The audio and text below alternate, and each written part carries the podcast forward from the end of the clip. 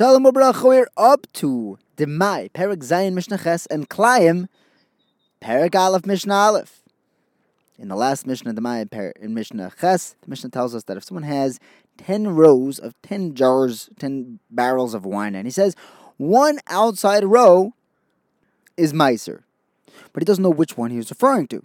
So he has to take two diagonal barrels from a corner. So if he takes from the top right corner and the bottom left corner, then he took one barrel from every single one of the surrounding rows.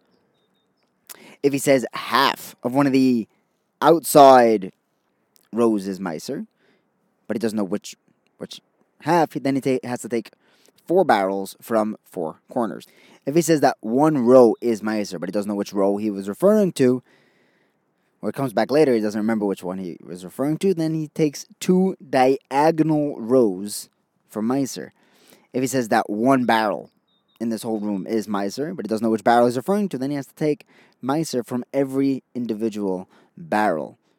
Hadran Alach Maseches Demai, and we move on to Perak, uh, to Maseches Klayim Perak Aleph Mishnah Aleph.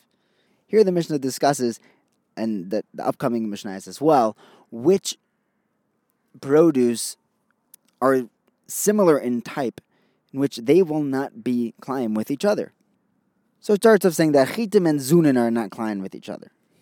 The Rav explains that during the Dor HaMabul, the whole world changed, and when you plant wheat, sometimes it'll grow, the Chitim will grow Zunin. But any of these combinations, one of the items with the with one of the other sets, interweaving the different sets will be an issue of climb.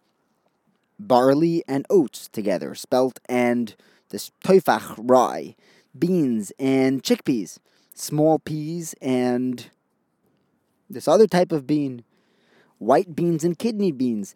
These will not be usser of planting climb together. Thank you for learning with me. Have a wonderful day.